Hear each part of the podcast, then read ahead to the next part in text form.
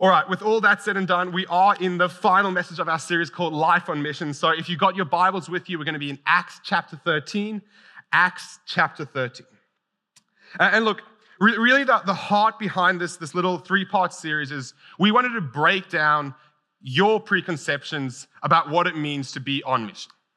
Uh, that, that as Christian, we, we can sometimes get this, this wrong idea in our head about what it means to, to be on mission, that we think it means you've got to jump on a plane, you've got to head to a third world nation, or uh, start handing out food on the side of the road. But uh, as a Christian, we actually believe that being on mission isn't so much an issue of, of where you are, so much as it is an issue of who God has made you to be. That God has given each and every one of us uh, a unique story, unique trials, unique triumphs, and th- those things, they actually uniquely position us to come alongside people in our lives and do life with them and, and share the gospel with them. Uh, that as a Christian, we are on mission wherever God sends us and whatever we find ourselves doing. And, and look, I'm going to be honest with you. Tonight, I'm in a little bit of a tricky situation. Because where we're about to jump into the book of Acts, Paul is going to get up and he's going to preach the first sermon we have on record of his. And it's, it's, a, it's a doozy. He's going to go deep. He's going to go into the Old Testament. He's going to uh, bring up messianic prophecy, and it's, it's really exciting. And as a Bible nerd, I could quite happily just read through uh, Paul's sermon, bring to you the, the, the context, and, and, dive into those verses. Uh, you know, preach the gospel, tell you to, to repent and believe, and at the very least, I would go home a very happy man. Uh, and, and, look, I'm going to do a little bit of that tonight. So, uh, if you do want to know what this whole Christianity thing is all about, what the gospel message is, we are going to cover that in tonight's message. But uh, I'm also really aware of the fact that for most of us that, that, that call ourselves Christian, the idea of sharing the gospel, it's kind of terrifying. Uh, that, you, you, know, don't get me wrong, we, we, we want to do that. We would love for our friends and family to, uh, to hear the good news, to see people going from uh, walking in hopelessness to being filled with hope, to uh, go from being burdened with shame and guilt to walking in freedom. That, that we would love for those around us to experience the salvation we know is available in Christ. But what happens is, is some good minded pastor uh, gets up here on a Sunday and, and tells you that you need to be the one to go out and share that news with the people in your lives. And, and, I've been there, I've been sitting in a seat when, when a message like that has been preached, and, and what happens is like your, your heart tightens up. You, you get nervous at, at the thought of it. Maybe your palms start sweating a little bit, and, and these excuses start running through your head. Like, I'm not going to have the right words to say, or I'm not going to be able to answer people's questions, I'm going to muck it up. That, that we feel like we need a black belt in Christianity or a master's degree in theology or to be a pastor in order to share the gospel with those around us. And, and look, I'll just give you a little insider secret. Um, being a pastor does not help uh, with those conversations. Uh, in fact, what, what people like Sandy and I do here on a Sunday, in a lot of ways, it's easier than sitting down and having a one on one conversation with someone. Because I can get up here and, and I can preach the gospel and uh, if I'm honest, I, I, can, I can muck it up a bit. I, I can say the wrong sort of thing. I, I can offend you. And, and I'm not really risking any relationships over that. I'm not going to lose a friendship if I say the wrong thing. That unless I really muck up what I'm saying, most of you are probably coming back here next Sunday. Well, not next Sunday because no one's going to be here, but you get the idea. Uh, and, and, we know that this context, the way that I present the gospel up here, it doesn't actually work in your office on Monday morning. It doesn't work in, your, in that, that dinner you're having with some friends during the week.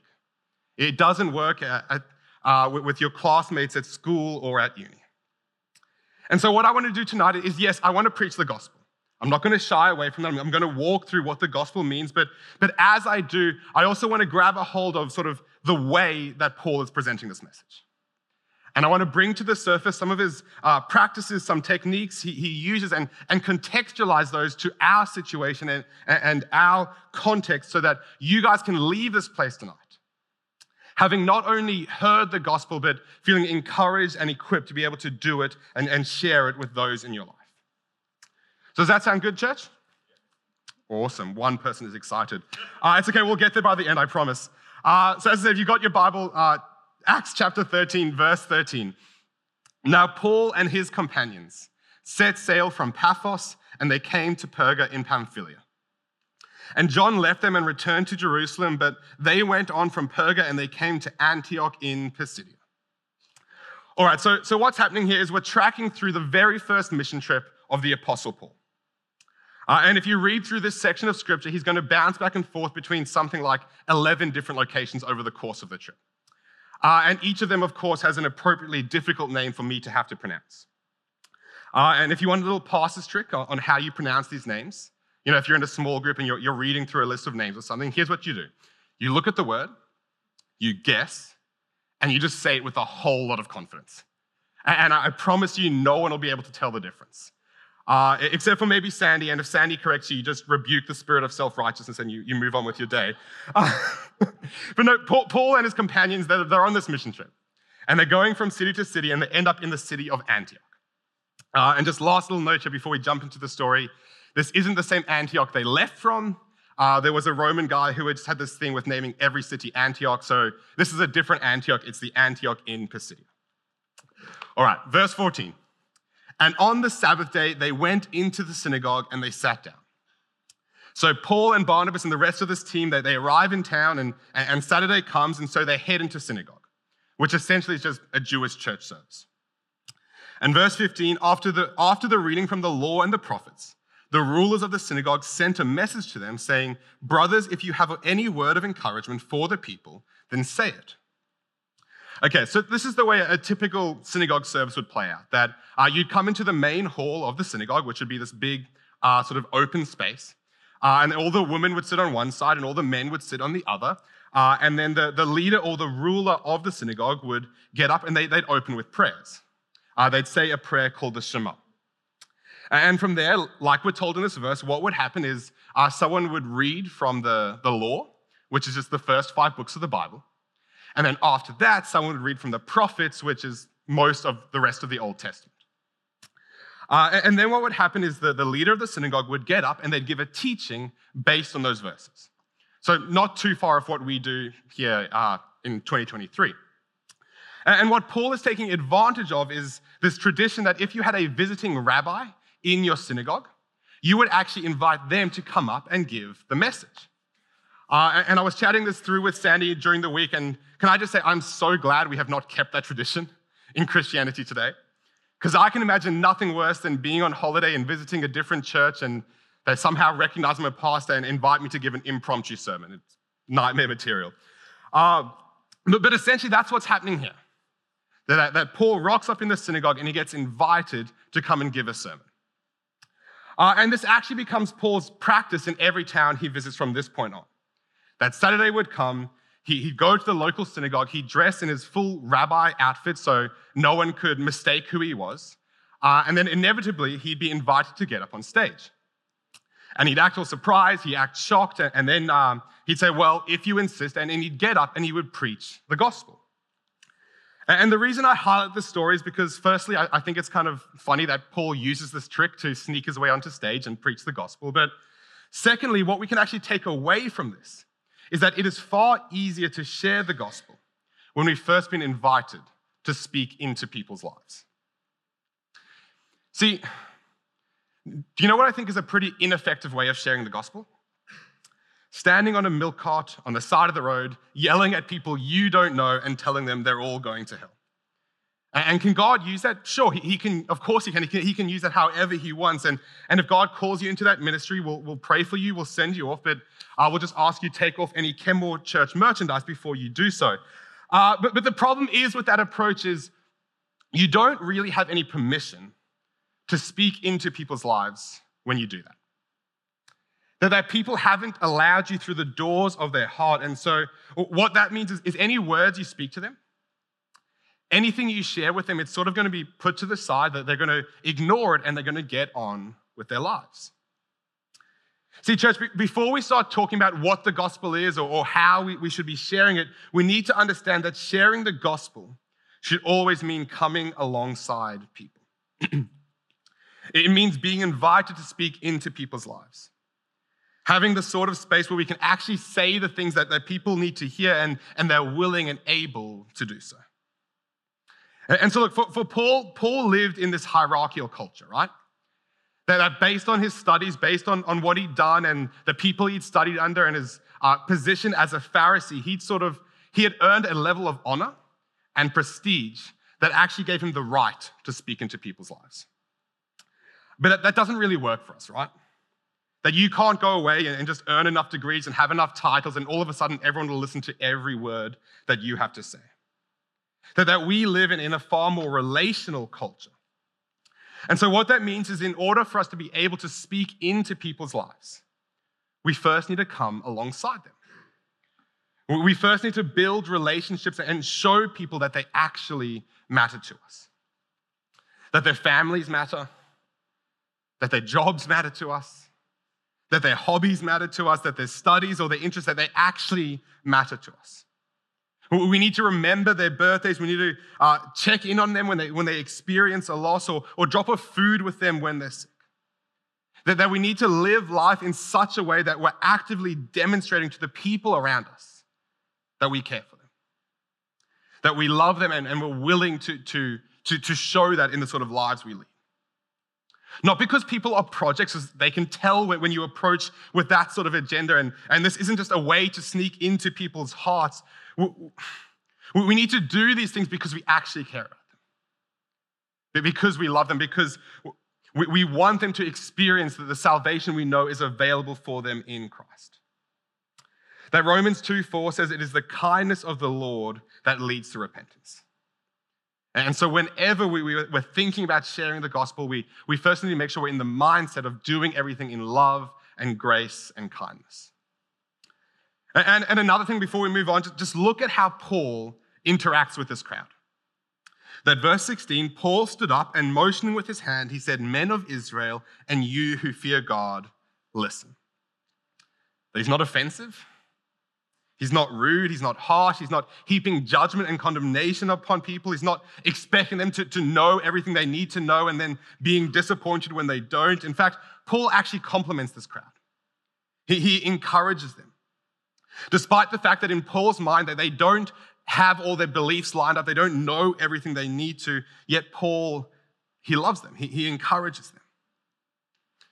See, sometimes, and especially if you've grown up in a very churchy setting, we can be so zealous to share the gospel that because of the way we present it, people don't even have a chance to hear what we're saying because they've been offended by the way we're saying it. And, and look, don't, don't hear me wrong, the gospel will actually offend people. That the message of the gospel is offensive. It's, it's the truth of the gospel says that uh, we're all sinners who need a savior, that, that God came to do for us what we could not do for ourselves. And in the sort of culture and world we live in, that that will offend people. That the gospel rightly presented will rightly offend. But we need to make sure we're not offending people with things that aren't the gospel. That everything we do in sharing it should be above reproach, that the words we use, that the language we choose it should be things that they understand. That we need to cover their situations in love and grace, and we need to respect where people are coming from. That 1 Peter 3:15 says, "Always be prepared to make a defense to anyone who asks you for the, re- the hope that is in you. Yet do it with gentleness and respect, always having a good conscience." So, church, when, when we share the gospel, we always start by coming alongside people and loving them in the, in the way that Christ first loved us. All right, verse 17. And what Paul's going to do here is he's going to push through the entire Old Testament in like six verses.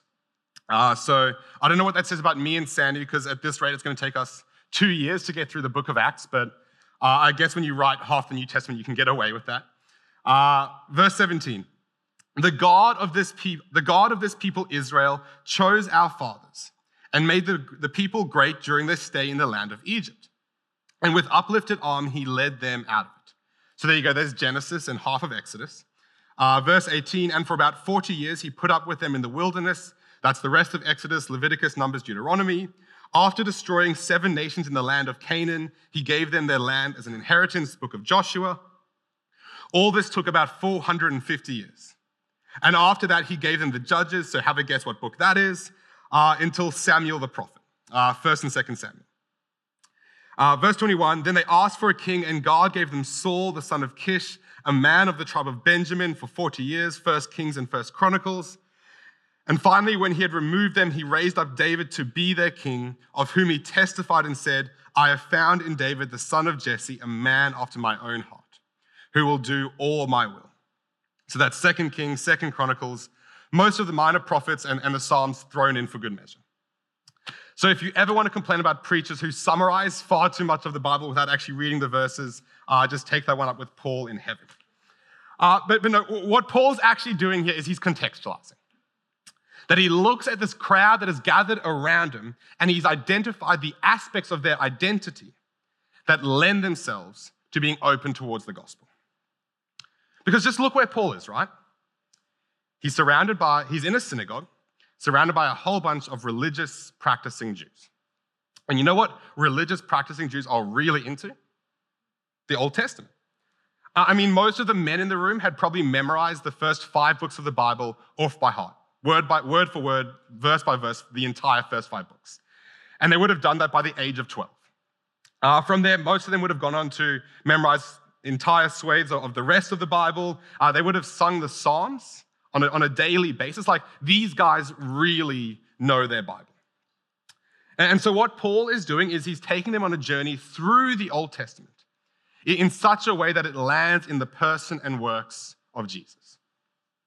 And I wish I had time to go through all these stories that Paul is referencing because each and every one of them is like this little microcosm of the gospel. That time and time again, the narrative of the Old Testament is the story of a loving God chasing down his rebellious children again and again and again.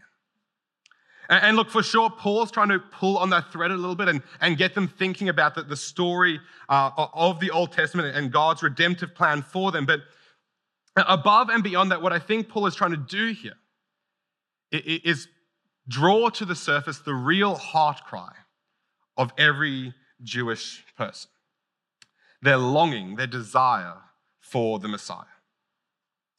See, in every moment in history that Paul has just walked through, what every Jewish man, woman, and child had been longing for was the one who was going to come and make all the wrong things right. That in the book of Genesis, where God says there's going to come one of your seed who will crush the head of the snake, all the way through to Malachi, the last book of the Old Testament, where the Son of Righteousness will rise with healing in his wings, God had promised that he was going to send somebody who was going to restore all the brokenness in the world. That he was going to send a single human Jewish male who, was going to come and he was going to do a work that would restore our hearts and our minds so that we would be able to come back into relationship with God. And so, for generation upon generation upon generation, the Jewish people have been waiting and hoping and longing for that day when the Messiah would come. That, that, to be honest, I don't think we actually fully understand how much of an issue this was for the Jews, how much pain there was surrounding this topic.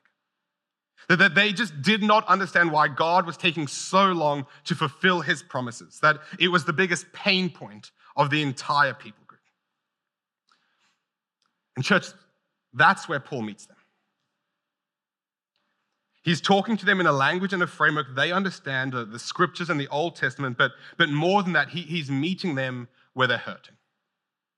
He's meeting them where their need is, he's meeting them where, where their real questions are. And, and see, church, the gospel will always start there. It, it will always start where people are because it can't start anywhere else. That we always need to start by speaking into people's contexts into their questions, into their pain. And what we do is we allow the gospel to take them on a journey that leads to the solution that is found in Jesus Christ. Just to give you another example from scripture, so you know I'm not making this up, um, in Acts chapter 17, which will probably be in by March next year, uh, Paul is addressing a completely different crowd. He's speaking to a whole bunch of Greek philosophers. And so for that group, he, he doesn't start by, by quoting scripture, he starts by quoting Greek prophets and poets, uh, sorry, Greek philosophers and Greek poets. And again, he, he picks up the cry of their hearts that, that he's walking through the city and he's talking to these people and, and he sees they've put up this altar to an unknown God. And so what he says, he's like, he looks at these guys and he says, I see that you're religious. I, I, see that you believe in the idea of gods and spiritual beings, so I'm not going to try and convince you of that fact. But what's more, I actually see you have this cry in your heart for something more. That, that you realize and acknowledge that there must be more than what you're experiencing, there must be more than what you understand. And so, in order to fill that gap in your life, you've created this altar to an unknown God, and that just sort of covers all your bases. That again, Paul meets them in a medium they understand. He, he's talking in terms of Greek poets and philosophers, but more than that, he's addressing their questions and he's addressing the needs that are sitting on their hearts. See, church, whenever we present the gospel, we need to make sure we are doing that exact same thing. That sharing the gospel means discovering people's stories. And what that means is you start with understanding their worldview, you understand their context, you understand the way they think about things, and, and you pick out the bits of those that, that open or, or, or incline someone towards the gospel. But again, more than that, once you've worked out what their worldview is, what you need to do is work out re- two really important things. You need to work out where they're aching, and you need to work out where they're asking. You need to work out where people are hurting in their lives and where they still have questions.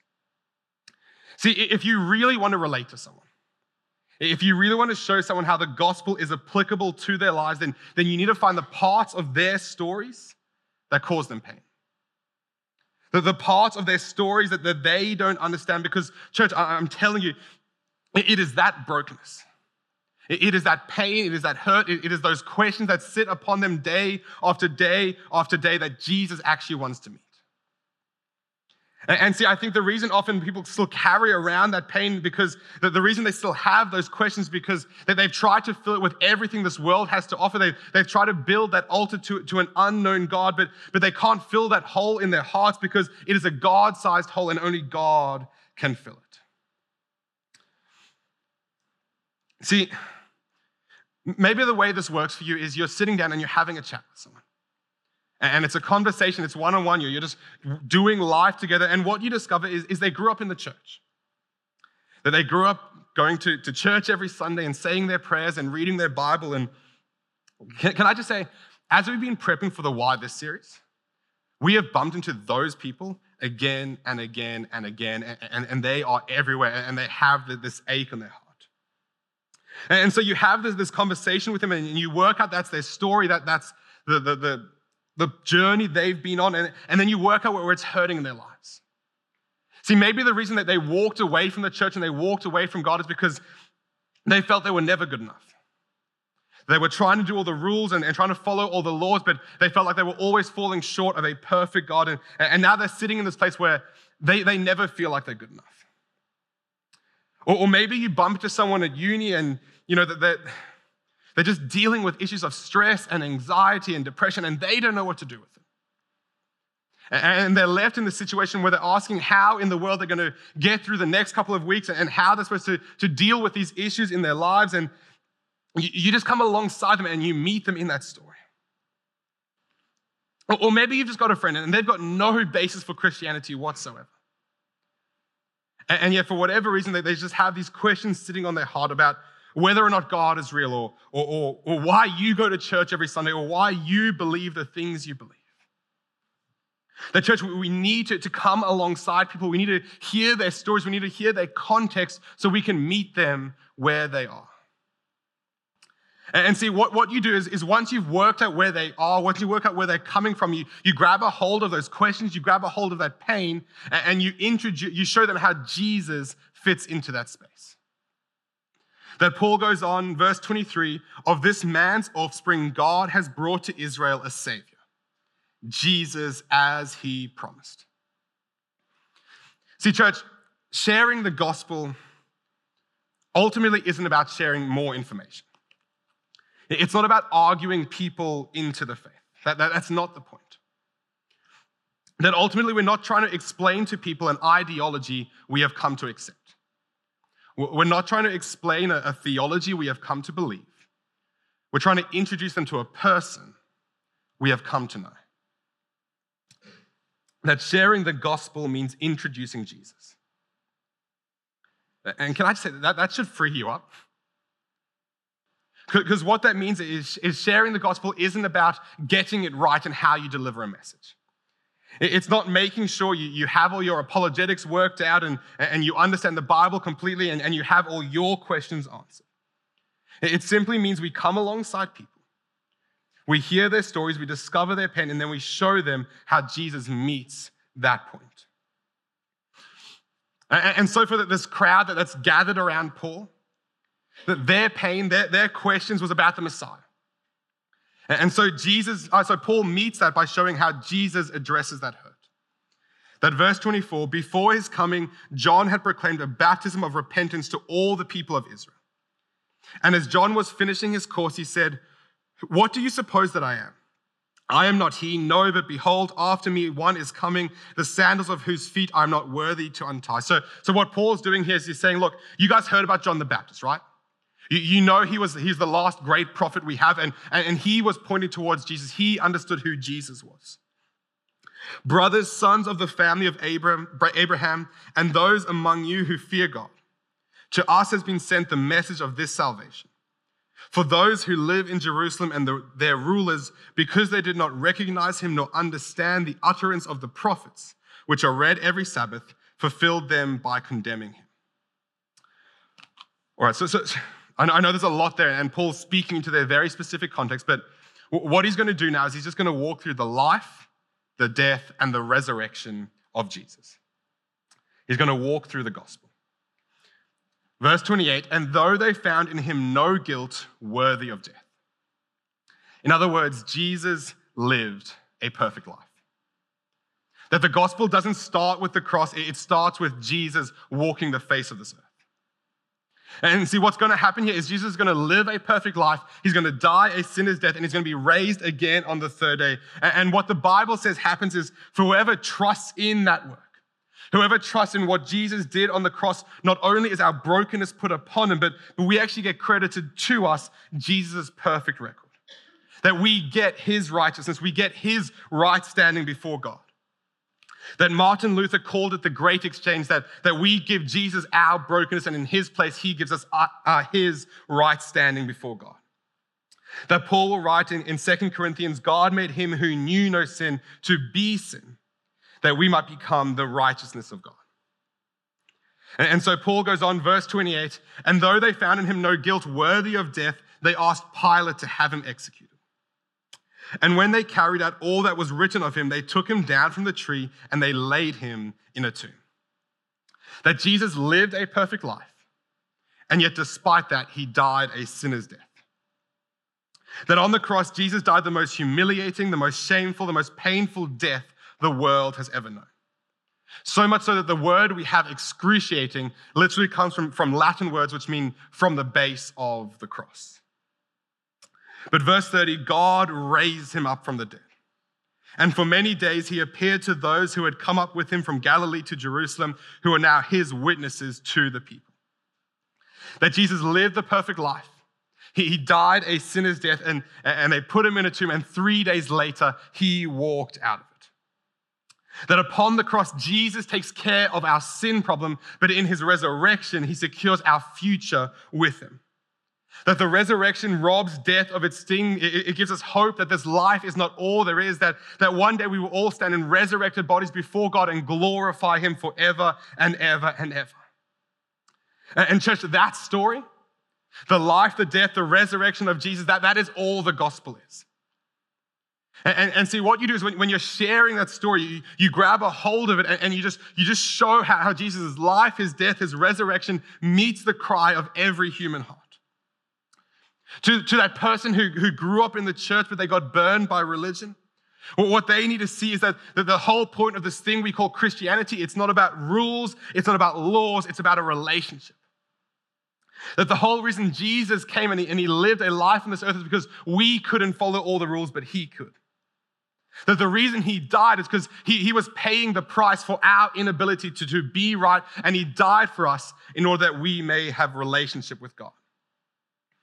To, to that person in your class who, who's stressed and they're dealing with anxiety and they've got like three assignments during the next two weeks and they haven't started two of them and, and they don't know how they're going to get through the next couple of weeks. What, what they need to understand is that Jesus sees them where they are and he loves them. And because of the work he did on the cross, if we put our trust in him, we're, we're given this promise of a peace that cannot be taken away. We're given the promise of a hope that cannot be shaken, a, a joy the world cannot rob us of. To, to that friend who's just got question after question after question, you don't need to give them all the answers. And, and you can just honestly say that to them. But you just point them to, to the, the life of Jesus and say, look, if you follow after him for long enough, if you keep digging into who he was, I promise you one day he will give you all your answers. That we grab a hold of the gospel and we just apply it to people's lives. I mean, do you, do you actually know what the word gospel means? It's just a, it's a Greek word that literally just means good news. That verse 32, Paul goes on, and we bring you the good news. See, church, in order for something to be good news, it actually has to be good. That the birth of Jesus, the fact that Jesus died on the cross, it's not just information to add to the things you know. It's not just a fact and you can just mentally assent to it and move on with the rest of your life. It's really, really, really good. And because it's good, what that means is it comes into your life and it actually does something deep down at the heart level. It transforms your way of thinking. It changes your desire. It drives away fear. It overcomes hopelessness. It breaks through darkness. That 2,000 years ago, the Son of God came and became a man so that men and women could become sons and daughters of God. And that's all that Paul preaches here. He doesn't preach the teachings of Jesus, he, he simply preaches Jesus' life, death, and resurrection because that's all the gospel is. And, church, I, I promise you, if you preach that into people's lives, if you grab the hold of that story and bring it down into to, to the, the deepest tears in their souls, when you bring it to their questions, the things they wish they had answers to, it actually does something. That Romans 1:16 says, For I am not ashamed of the gospel. For it is the power of God for salvation to everyone who believes. The church, we don't need a carefully worded argument. We, we don't need answers to everyone's questions. We, we don't even have to have our lives all together in order to share the gospel. All we need to do is come alongside people, hear their story, and, then share the life, the death, and the resurrection of Jesus into that space. And that is the power of God for salvation. All right, so, so Paul is, is taking this crowd before him on this journey. And he's met them where they are. He's, he's speaking into their context, and he's going to finish off the, the whole arc of the messianic promise, and then he's going to land in a gospel invitation. Uh, from the end of verse 32 that what God promised to the fathers, this he has fulfilled to us uh, their children by raising Jesus. As also it is written in the second psalm, You are my son, today I have begotten you. And as for the fact that he raised him from the dead, no more to return to corruption, he, he has spoken in this way, saying, I will give you the holy and sure blessings of David. Therefore, he also says in another psalm, You will not let your Holy One see corruption. For David, after he had served the purpose of God in his own generation, fell asleep and was laid with his fathers and saw corruption. But he whom God raised up did not see corruption. All right, there's a lot there.